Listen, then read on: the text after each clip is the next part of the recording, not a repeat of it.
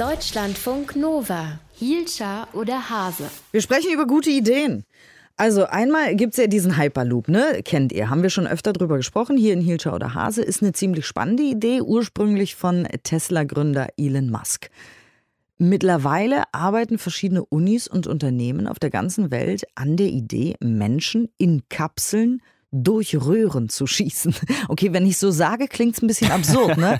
Aber nee, das ist wirklich eine gute Idee. Ähm, damit soll das System auf vielen Strecken schneller sein als ein Zug und sogar auch als ein Flugzeug.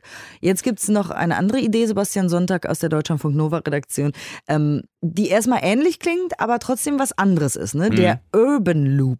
Ist 2017 als Studierendenprojekt in Nancy in Frankreich gestartet und äh, könnte tatsächlich schon 2024 realisiert Realität werden. Die Idee hatte Jean-Philippe Margot, Dozent an der Ingenieurschule in Nancy. Wie er darauf gekommen ist, hat er dem Saarländischen Rundfunk erzählt. Ich saß in meinem Auto und stand im Stau in der Nähe vom Bahnhof in Nancy an einem Freitagabend um 19 Uhr. Die Autos standen kreuz und quer, die Kreuzung war einfach blockiert. Und da habe ich gedacht, um das Problem zu lösen, bräuchten wir eine Art umweltfreundliche Mini-U-Bahn. Sie sollte wenig Platz und Energie verbrauchen und den Verkehr flüssig halten. Und dann hat er ein paar Studierende damit beauftragt, aus dieser Idee einfach mal ein Konzept zu machen. Mittlerweile arbeiten vier Ingenieurschulen aus ganz Frankreich gemeinsam an der Umsetzung dieses Konzepts. Über 100 Studierende sind daran beteiligt. Und wie genau funktioniert das Ganze? Ja, der Begriff Mini-U-Bahn, der trifft es eigentlich schon ganz gut. Also erstmal geht es ähnlich wie beim Hyperloop um Kapseln, die durch Röhren fahren, autonom, also computergesteuert ohne Fahrer. Die Kapseln sind so groß, dass zwei Leute darin Platz finden oder eine Person plus Fahrrad oder eine Person im Rollstuhl. Die werden dann aber nicht annähernd mit Schallgeschwindigkeit durch die Röhren geschossen, sondern fahren im Schnitt mit gemütlichen 60 km/h und maximal 75 km/h. Aber das reicht ja total, weil schneller ist man ja mit dem Auto oder mit der Straßenbahn auch nicht unterwegs und schon gar nicht, wenn die Straßen verstopft sind. Eben, und äh, das ist ja auch das Konzept. Man soll innerhalb der Stadt schneller sein und da reicht das völlig aus. Und die Kapseln schweben deshalb auch nicht mit irgendeiner Magnettechnik oder mit einem Luftpolster durch die Röhre, sondern sind ganz klassisch auf Rädern unterwegs. Keep it simple ist das Motto dahinter. Deshalb werden die Kapseln auch von sparsamen Elektromotoren angetrieben, die man sonst in Fahrrädern oder in E-Scootern verwendet.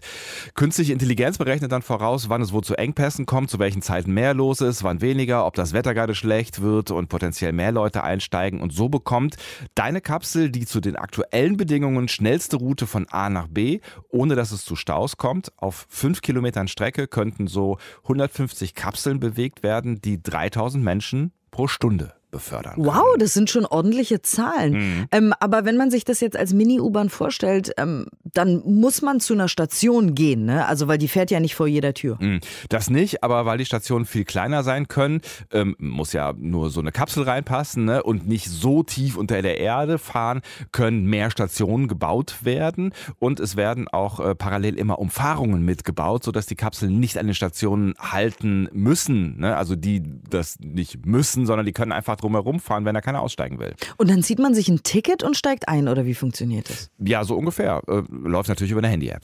In unserer App klickt man vor der Reise einfach sein Ziel an. Ich wähle beispielsweise den Bahnhof aus und dann wird ein QR-Code generiert. Den muss ich an diesem Terminal scannen und dann öffnen sich die Türen. Ich setze mich hin, wie in einer U-Bahn, und die Türen schließen sich automatisch nach 15 Sekunden mit einem Signalton. Danach fährt die Kapsel mit derselben Beschleunigung los wie automatisierte U-Bahnen. 1,35 Meter pro Quadratsekunde. Und obwohl Urban Loop so schnell ist wie eine U-Bahn oder eine Straßenbahn, soll es nur einen Bruchteil kosten, nämlich 1 bis 4 Millionen Euro pro Kilometer, je nachdem wie man baut. In ländlichen Regionen würde man die Röhren nämlich nicht unterirdisch bauen, sondern einfach oben auf äh, der Wiese drauf quasi. Das spart Kosten. Im Vergleich kostet der Bau einer Straßenbahn 20 Millionen Euro pro Kilometer. Alter Schwede. Und deswegen soll der Urban Loop jetzt tatsächlich wirklich auch gebaut werden, ja? Ja, noch. Sie ist voll mit Autos. Ne? Also haben wir ja eben gehört, das Straßenbahnnetz ist schlecht ausgebaut. Deshalb ist die Stadt ernsthaft interessiert und lässt die Umsetzung gerade in einer Machbarkeitsstudie prüfen. Und wenn das positiv ausfällt, könnte schon 2024 einer der ersten Teilbereiche fertig sein tatsächlich. Die Studierenden, die an dem Projekt teilnehmen, würden das auf jeden Fall feiern. Lero Periol zum Beispiel. Ich bin mit öffentlichen Verkehrsmitteln unterwegs. Urban Loop wäre eine super Alternative zur Straßenbahn, die in Nancy momentan nicht so gut angebunden ist. So kämen die Studierenden leichter in die Innenstadt, um sich mit Freunden zu treffen oder etwas trinken zu gehen. Das würde das Studentenleben wirklich einfacher machen. Ende Mai soll der Urban Loop übrigens den Weltrekord aufstellen für den niedrigsten Energieverbrauch pro Kilometer eines autonomen Schienenfahrzeugs, was übrigens ein weiterer Vorteil wäre, neben den geringen Baukosten auch die geringen Betriebskosten. Ich feiere es, wenn Leute Ideen haben und die dann tatsächlich auch umsetzen. Urban Loop, darüber haben wir gesprochen. Danke, Sebastian. Deutschlandfunk Nova. Hielscher oder Hase?